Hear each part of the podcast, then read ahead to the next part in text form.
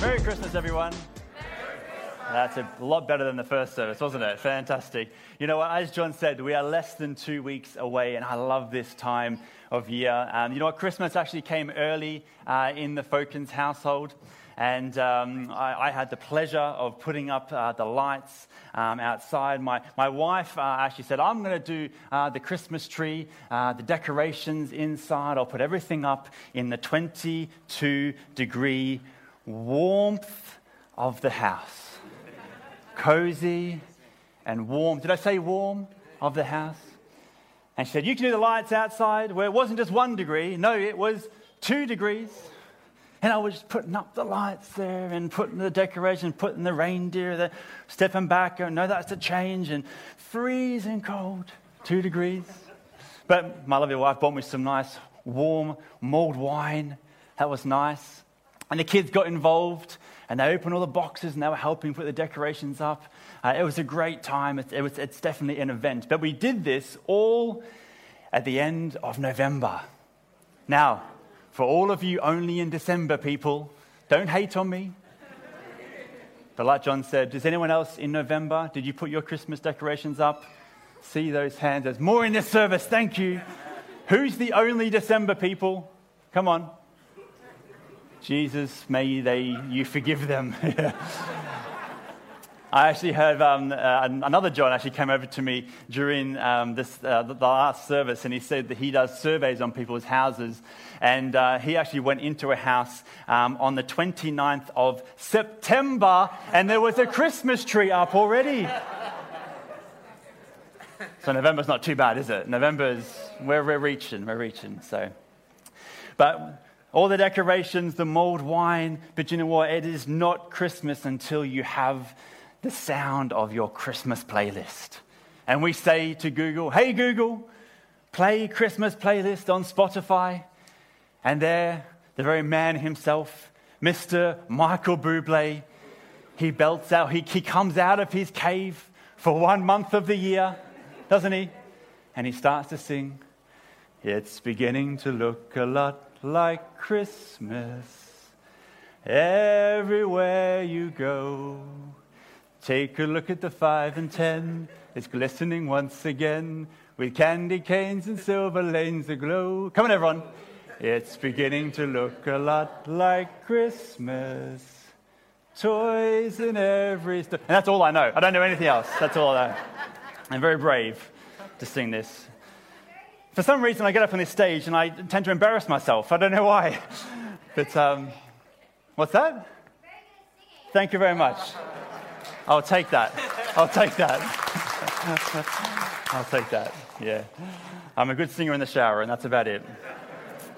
At MKCC, like we have heard last week and, and today, we're continuing our MKCC Christmas playlist, exploring some of the carols that we know all too well, that we sing every Christmas, and we belt out verse by verse.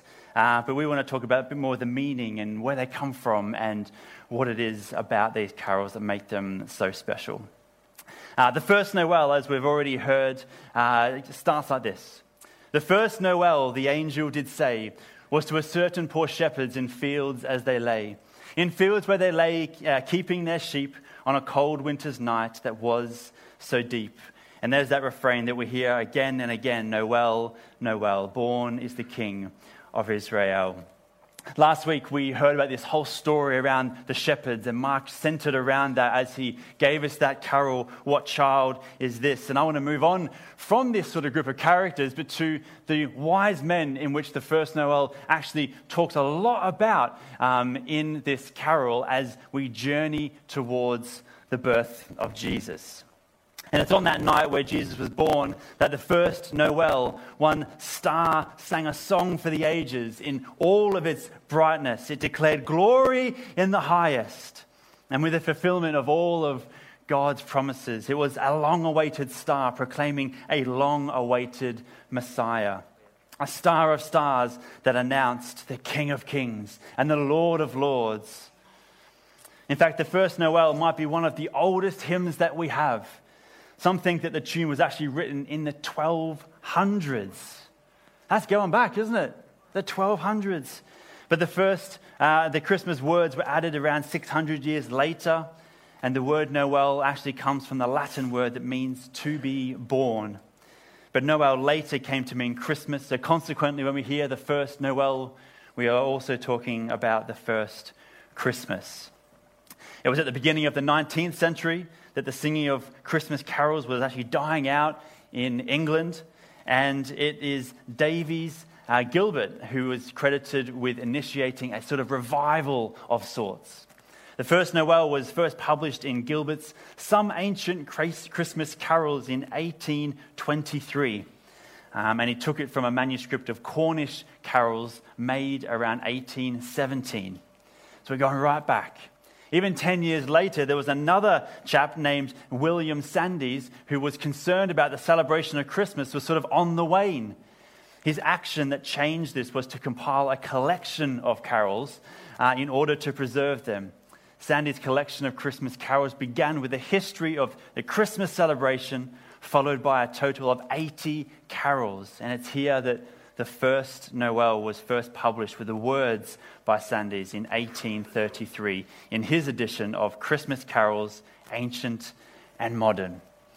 We know that we've been celebrating the birth of Jesus since uh, 300 AD, which means Christians have formally and collectively been celebrating the birth of Jesus for 1700 years.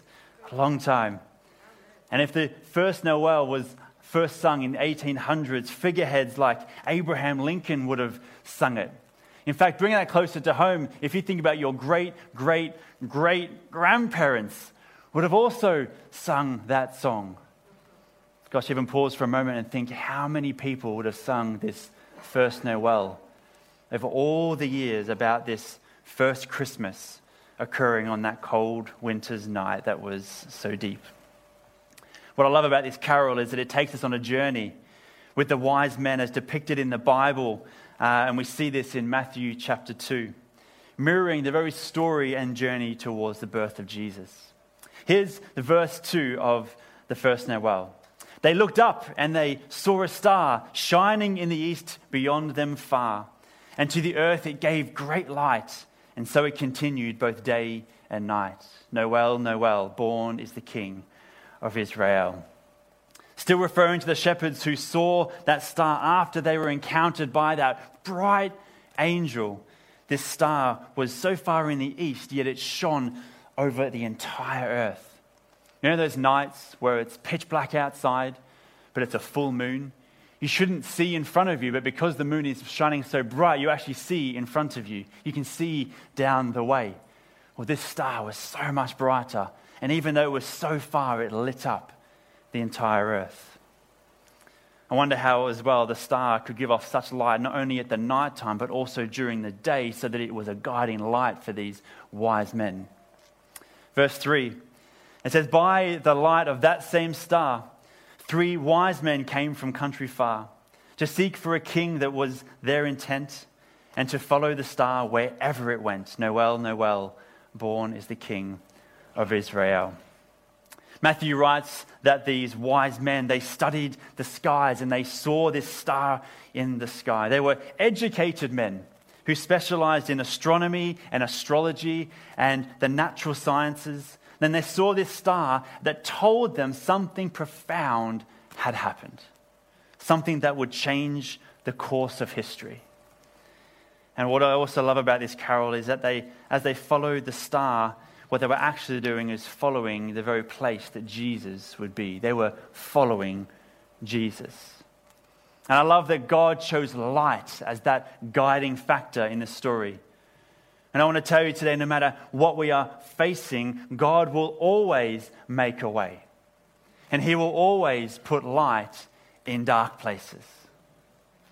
I don't know how you came in today, and John touched on maybe how you might have been feeling coming in. Maybe you're feeling tired today, tired of this week and this month, of these two years. Maybe you're feeling just a bit overwhelmed, a bit overworked. Maybe you're feeling a bit lost. Gosh, if you're feeling a bit lost, I want to know that this is the right place for you today.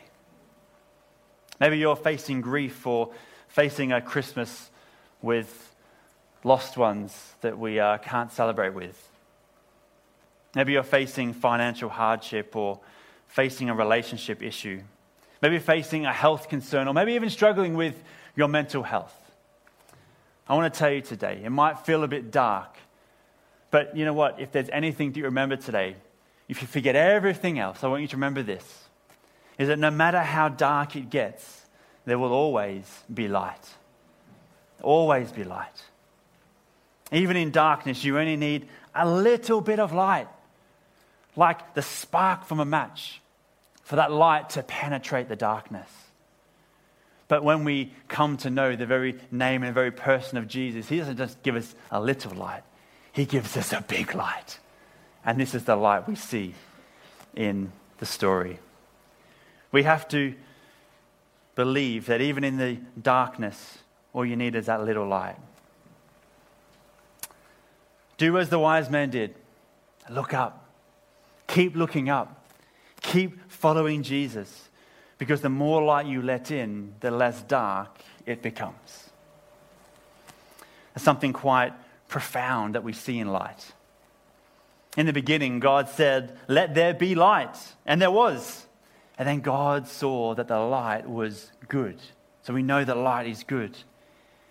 So he used it to guide the wise men and the light that showed them where Jesus was. And then we see that cemented really when Jesus grew up and in his ministry, he spoke to the people who were around him and he declared that he was the great I am.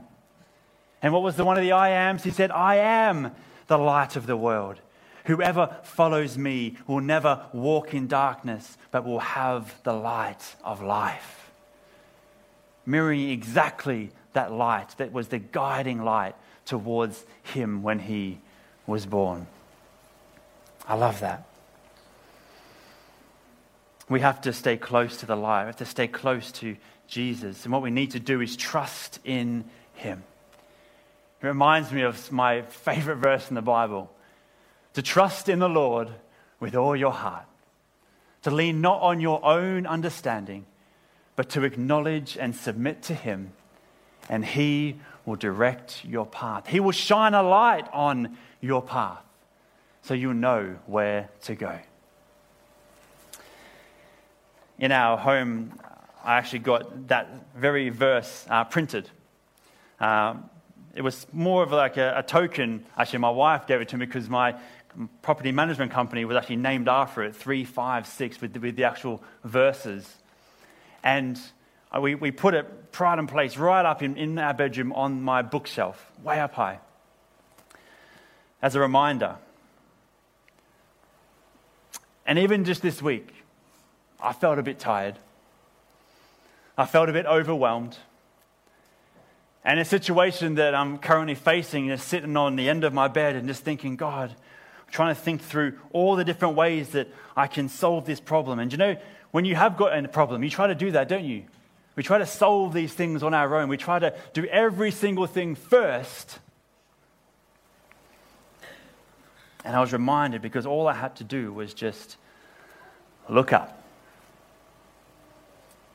And I read, Trust in the Lord with all your heart. Don't try and figure it out on your own, but submit it all to me, Jesus said and I'll make a way. And the weight that was just lifted off with the memory of what Jesus can do for me, what Jesus can do for you. Maybe today that's the memory that you need. Trust in Him, He'll make a way. Amen? Amen. Amen. I love what the message version says as well. It says, Trust God from the bottom of your heart. Don't try to figure everything out on your own. Listen for God's voice in everything that you do, everywhere you go. He's the one who will keep you on track. Don't assume that you know it all, but run to God, run from evil. And I love this when you get close to the light, what happens? Your body will glow with health, and your bones will vibrate with life.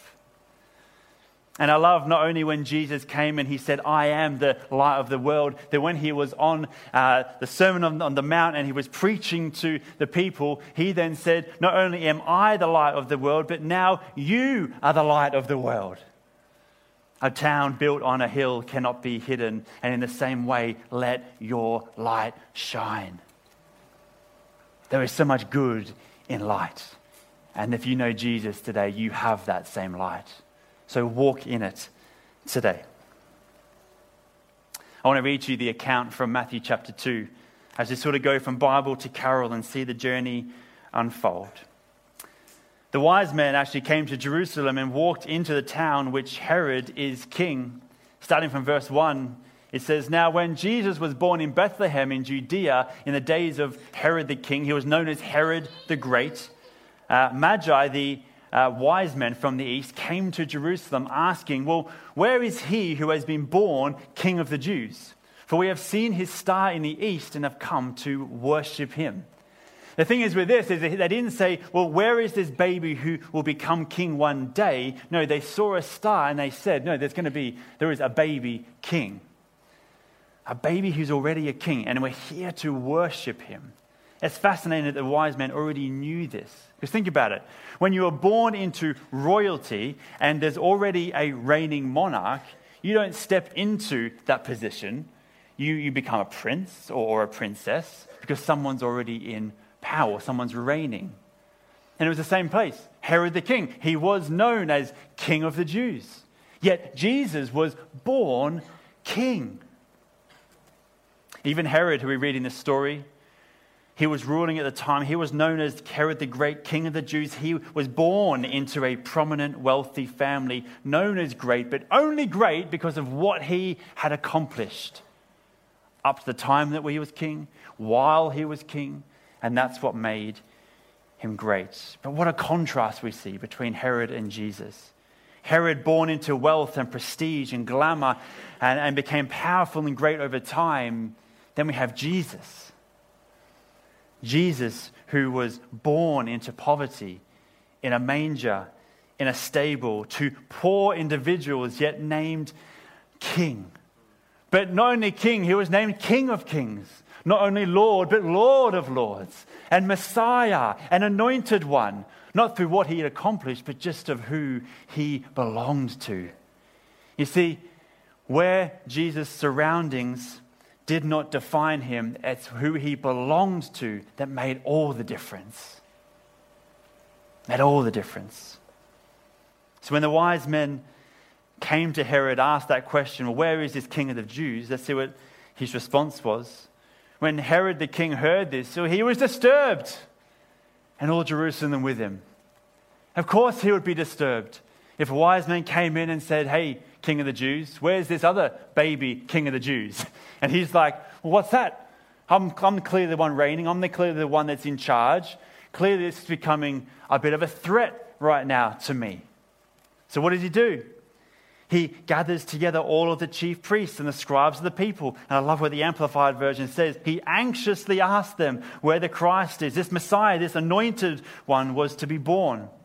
And they replied, Well, it's in Bethlehem in Judea, for this is where uh, what it had been written by the prophet Micah. And we see that prophecy there.